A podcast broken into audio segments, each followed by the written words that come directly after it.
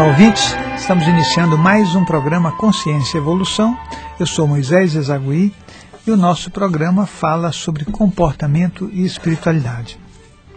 Nós vamos começar o programa hoje. Eu vou começar lendo um e-mail. Esse e-mail aqui tem a ver com é o resultado do trabalho que nós fizemos é, no nosso curso de projeção astral. Então eu vou ler para o nosso ouvinte né, e aí você vai ver o que pensam, né, o que pensa cada pessoa que foi lá no nosso curso. Olá, Moisés. Gostaria de agradecê-lo pelo maravilhoso curso de projeção astral que participei. Aprendi muito e todas as coisas que você me disse realmente me fizeram repensar. Agradeço também pela aula prática realizada em São Damião. Fomos muito bem recebidos e tive a oportunidade de conhecer o projeto de vocês. Gostaria de saber como poderia ajudar mais efetivamente na construção de São Damião e ficaria muito feliz em poder contribuir com esse trabalho. Então, olha, foi, foi bom. Nós fizemos o curso de projeção astral, né, que tanto eu divulguei aqui. Foi um curso bom, com lotação total. É, o conhecimento que a gente passou é um conhecimento esclarecedor, né? E as pessoas que assistiram realmente gostaram do que foi, do que foi feito. Então, é, é, esse trabalho foi um trabalho assim que eu mesmo achei que foi muito, muito bom, né? Então, Está aí você que está agradecendo, você que participou, você que esteve com a gente em São Damião. São Damião, aliás, é um projeto é, que aconteceu, ele começou né, é, comigo em um momento em que um, um, espírito né, me passou uma, uma informação. Né? E aí, é, a partir daí, nós conseguimos, conseguimos, não, começamos a construir São Damião e o projeto está andando, tem muita gente envolvida né, e está ficando uma coisa muito bonita. A ideia é que seja um local onde a gente possa desenvolver atividades, né, é, atividades de bioenergia, atividades de projeção astral, atendimento ao pessoal ali da região, né, nós estamos ali na região de Morungaba, Amparo, bem na, bem na divisa, né? E ali a gente vai vai desenvolver trabalhos de assistência, né, para dentária, assistência médica, orientação familiar e tudo mais. Então, a ideia é uma ideia de que a gente possa realmente beneficiar a população, né, aquelas pessoas que estão ali na região e que precisam de, de uma assistência. Então é isso. Mas olha só. É, Olá Moisés, tenho algumas dúvidas como acontece o processo do sonho. Quando encontramos e conversamos com alguém em sonho, isso ocorreu de fato no plano espiritual ou é nossa imaginação? Ó, deixa eu explicar uma coisa. Você está, está fazendo uma, colocando uma questão que eu acho bastante interessante, porque ela tem tudo a ver com o que a gente chama de consciência. Né? Então, muitas vezes os próprios cientistas, né, eles falam assim, puxa, mas onde é que ficam as informações? Ficam no cérebro? Então, quando a gente está buscando isso, nós estamos buscando no caminho errado, ao meu ponto de vista. Tá ok? Por quê? Porque o corpo físico e o cérebro, eles são um veículo de manifestação. Mas nós temos outros veículos de manifestação, que são, por exemplo, o corpo espiritual, né, ou o espírito, ou psicossoma, o corpo mental, só para citar esses três. Corpo físico, é, psicossoma e corpo mental. São três veículos. A consciência, ela não é nenhum deles. A consciência ela é uma manifestação e uma organização energética que pode se manifestar em um desses veículos. Por isso que a gente fala sobre projeção astral. Então você imagina o seguinte: se você tem um corpo físico em atividade, a consciência vai se, se manifestando nesse momento. Por exemplo, você que está me ouvindo, sua consciência está se manifestando no corpo físico, tá certo? Se você não tiver o corpo físico em atividade, estiver dormindo, por exemplo, ela passa para o próximo veículo em atividade. O próximo veículo em atividade é o teu corpo espiritual. Então, quando você sonha, você não sonha com o corpo físico, você sonha sempre com a consciência. E esse sonho vai acontecer no veículo que ela estiver utilizando. Se você estiver acordado, estiver tendo devaneios, a consciência está no corpo físico. Se você estiver no corpo espiritual, o sonho também vai acontecer e não tem nada a ver com, com, com o veículo, entendeu? Então é assim, corpo físico não é o corpo físico que sonha, não é o corpo espiritual que sonha, não é o corpo mental que sonha, é a consciência que sonha. Aí você vai falar, puxa, mas como é que é o sonho? Os sonhos são devaneios oníricos, são associações, são coisas do inconsciente que afluem né, E, e aí isso pode se tornar um sonho. Sonho pode ser um desejo, pode ser alguma coisa que não ficou bem resolvida, podem ser resíduos do dia. Então, quer dizer, é, quando você encontra e conversa com alguém em sonho, você vai falar, isso é real, isso está acontecendo? Depende. Pode ser simplesmente um desejo que você tem e você produz uma história. Então isso é um sonho de verdade. Mas você pode estar em projeção astral, se relacionando com alguém e conversando com a pessoa mesmo. Tá certo? Então aí já é outro é outra história. Então quando você fala assim, isso ocorreu de fato no plano espiritual ou é nossa imaginação? Vai depender. Se for um sonho, não está ocorrendo nada, está ocorrendo só um processo seu né, de devaneio. Se for uma projeção astral, aí realmente estaria acontecendo no plano espiritual, tá certo? Mas, de qualquer forma, o veículo é utilizado para esse, essa manifestação e o que faz essa manifestação é a consciência. Né? A consciência que existe é que realmente é a parte é, de origem de tudo isso. Tá ok? E nós vamos para o próximo e-mail. Olha só, eu sou terapeuta reikiana e faço imposição de mãos, ou imposição de mãos nas pessoas. Sempre alguém me pede para enviar energia para alguém à distância, o que sempre atendo prontamente. Mas como sempre ouço, ouço seus programas e você comenta que não devemos enviar energia para pessoas que não conhecemos, fiquei preocupada. Como deveria ser o meu procedimento nesses casos? Olha, esse mundo, esse planeta, é um planeta de relacionamentos. Né? Então, é, em qualquer relação, existe troca de energia. Você pode ter certeza. As coisas não são assim. Você se relaciona com alguém e não existe nenhuma troca. Sempre tem uma troca. Né? Em todo momento tem uma troca. Se você entrar num ambiente com muitas pessoas, com certeza o predominante é a energia daquele grupo, é aquela egrégora. Você entra lá no meio, você vai sentir ou vai se ressentir das energias. Se for é, o grupo for um, um grupo animado, feliz, tudo, tudo correndo muito bem e bem assim, bem vitalizado, você vai sair vitalizado. Se for um local em que as energias são descompensadas, aí você vai perder energia e vai sair desvitalizado. Então, aí a coisa é diferente. Então, toda relação tem troca e a troca busca o equilíbrio entre as pessoas. Eu sempre falo uma coisa que é assim: se você está com alguém, a pessoa está com 5, nota 5 de energia, e você está com nota 8, se você ficar com ela um tempo, quando você terminar de conversar com ela, é só somar 8 e 5, 13, divide por 2, você não está mais com 8, você vai estar com 6,5, não é isso? Então, é, é, bom que a gente observe isso, porque é um aprendizado. Né? Você vai falar com uma pessoa depressiva, que ela está muito mal de energia, você vai sim, na continuidade, ficar depressivo. Essas coisas, não é que as coisas pegam, né? tem gente que fala, isso pega, não é que pega. As coisas tendem ao equilíbrio e esse equilíbrio se faz através das energias. Né? Então, quem está mal acaba fazendo você também ficar mal, mal-humorado, desmotivado e tudo mais.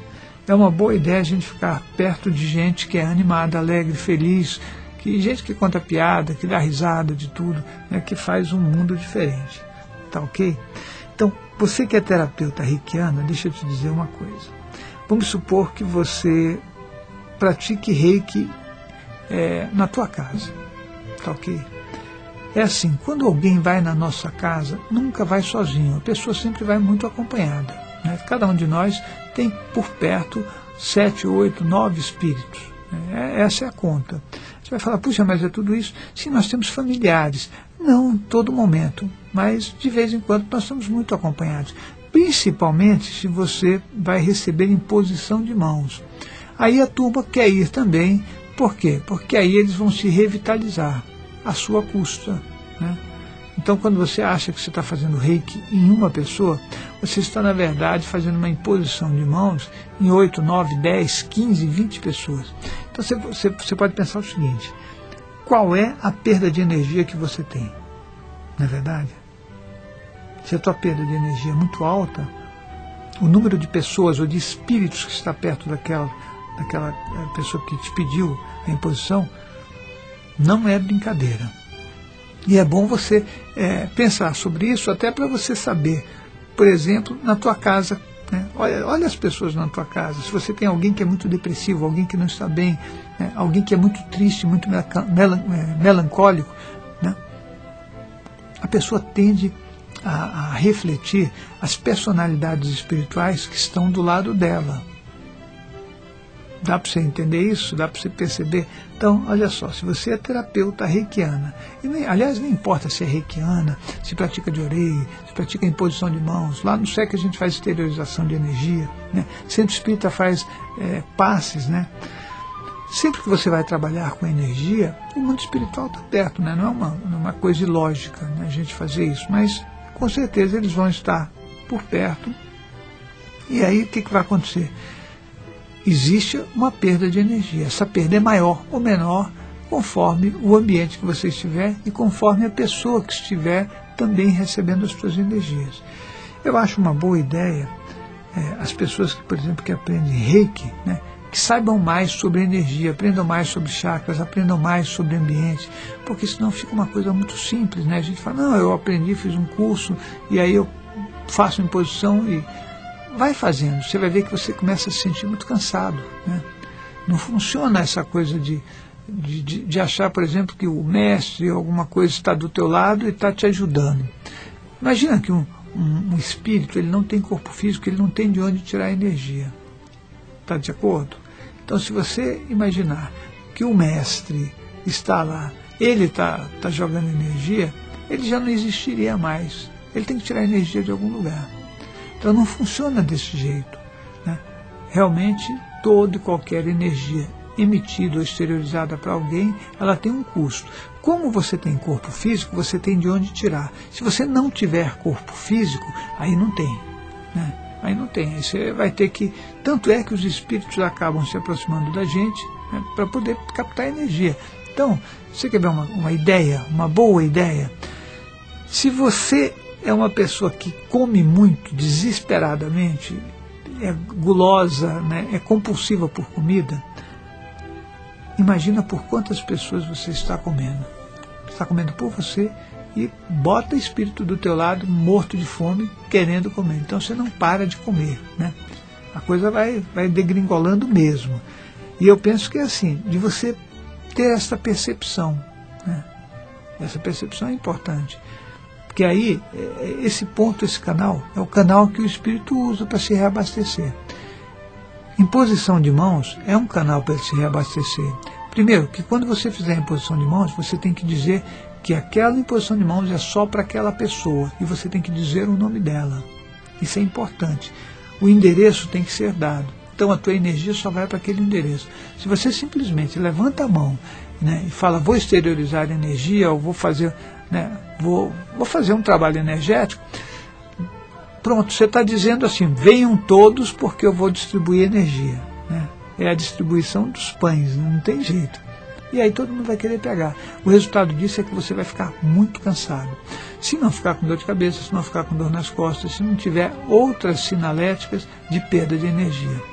O comum é você ficar com uma ressaca energética. Né? Você acorda de manhã que parece que um caminhão passou por cima de você e você fica realmente numa ressaca. Né? Você nem entende direito por que aquilo está acontecendo. Aliás, não dá mesmo para entender. Né? Agora que vocês estão ouvindo eu falar aqui, né, fica mais fácil de, de a gente ter uma noção do que é a realidade. Mas a primeira coisa que a gente imagina é que a gente pode utilizar o poder de Deus, o poder de Cristo, o poder dos mestres e tudo mais, como se eles estivessem à nossa disposição para a gente fazer uma coisa muito simples, apesar que é uma coisa muito saudável, como a imposição de mãos. Né? É uma doação de energia. Agora, pensa uma coisa: você não está doando a energia de Deus, você está doando a tua energia. Né? Então, é, e essa energia é a energia que você capta do ambiente, a energia que você capta é, pelos chakras, né? Que você exterioriza. Então, é uma coisa que tem sentido, que tem lógica, que é racional. E, aliás, é assim: você capta a energia de um ambiente, se o ambiente for muito defasado, essa energia que vai entrar em você pelos teus chakras é uma energia densa. Você vai ter que lidar com ela. Se você estiver num lugar onde tem muita vegetação, um lugar onde tem rio, tem tem água, tem cachoeira, né? você vai captar essa energia, que é a energia imanente, que é uma energia não codificada pelos pensamentos humanos, e aí você vai exteriorizar essa energia de acordo com o que você é. Então, se você é uma pessoa com bons pensamentos, é uma pessoa que, que tem uma postura né, e, e um comportamento adequados, você vai ter uma energia de uma qualidade melhor. Mas é importante saber que as nossas energias elas passam principalmente pelo chakra que representa a nossa consciência. Então, se você é muito emocional, você está trabalhando com chakras emocionais, chakra básico, chakra esplênico, chakra hepático, o chakra umbilical, né, chakra umbilical. Então, é, para você chegar, por exemplo, no chakra cardíaco, que é um, já é um chakra estável, né, e é um local onde você pode fazer transitar a energia do amor, só que aí é um trabalhão, né? Você vai precisar mudar os seus comportamentos para que você possa se exercer como chakra cardíaco. Olha só, nossa, eu fui andando e fui falando aqui um monte de coisas. Então, qual que é a ideia? Fazer reiki é bom você saber o local onde você vai praticá-lo. Porque se o local for um local infestado por assédios espirituais, com certeza você vai sair acompanhado por uma procissão. Né?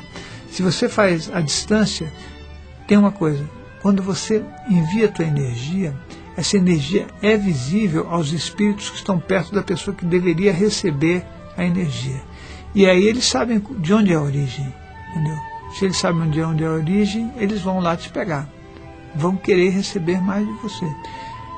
É uma coisa meio complicada, né? mas eu penso que a gente deve aprender a lidar com essa realidade para que a gente possa fazer um caminho mais saudável. Então, fala, puxa, mas então eu não posso fazer uma esterilização à distância? Você pode sim, mas essa esterilização ela tem que ser feita por pessoas que tenham autoconhecimento, para a pessoa não ficar com nenhum resíduo energético do ambiente ou de outras consciências. Tá certo? E nós estamos falando aqui no nosso programa Consciência e Evolução, né? Olha só, ouvindo seu CD sobre vampirismo energético, descobri que o tempo todo estamos convivendo com pessoas que nos roubam energia. Como trabalho em local público, fico sem saber como fazer para me defender. Como eu posso fazer para não ser vampirizado energeticamente? É, você precisa fazer o nosso curso sobre é, assertividade, querida. É o seguinte, olha, as pessoas ou têm um comportamento passivo ou têm um comportamento agressivo. A maioria da população é, não, não, trabalha no nível de assertividade, ou seja, no nível de equilíbrio, né? onde você expressa sem medo os seus sentimentos. Então o que, que acontece? Quando você é uma pessoa passiva, significa que você tem ali um, uma caixa de, de coisas a serem resolvidas. Quando você é agressivo, também. Então, essa dificuldade que a gente tem para a resolução das coisas nos torna vulneráveis a outras pessoas que tenham características emocionais disfuncionais. Quando é que você vai ficar melhor? Quando você for absolutamente assertivo. Ser assertivo é você dizer aquilo que você pensa com toda tranquilidade, com toda segurança, e para isso você vai ter que saber mais sobre o comportamento. Então você pode ligar para o nosso 5904 2116, anota aí 5904 2116, para que você possa entender né, mais sobre como funciona a relação humana. Então você vai saber como é que tem uma característica passiva, né? Pessoa que tem característica passiva, por que, que ela tem característica passiva? Pessoa que tem característica é, agressiva, por que, que ela é agressiva? O que está acontecendo nesse composto emocional dessas pessoas? E por que, que uma pessoa consegue ser assertiva?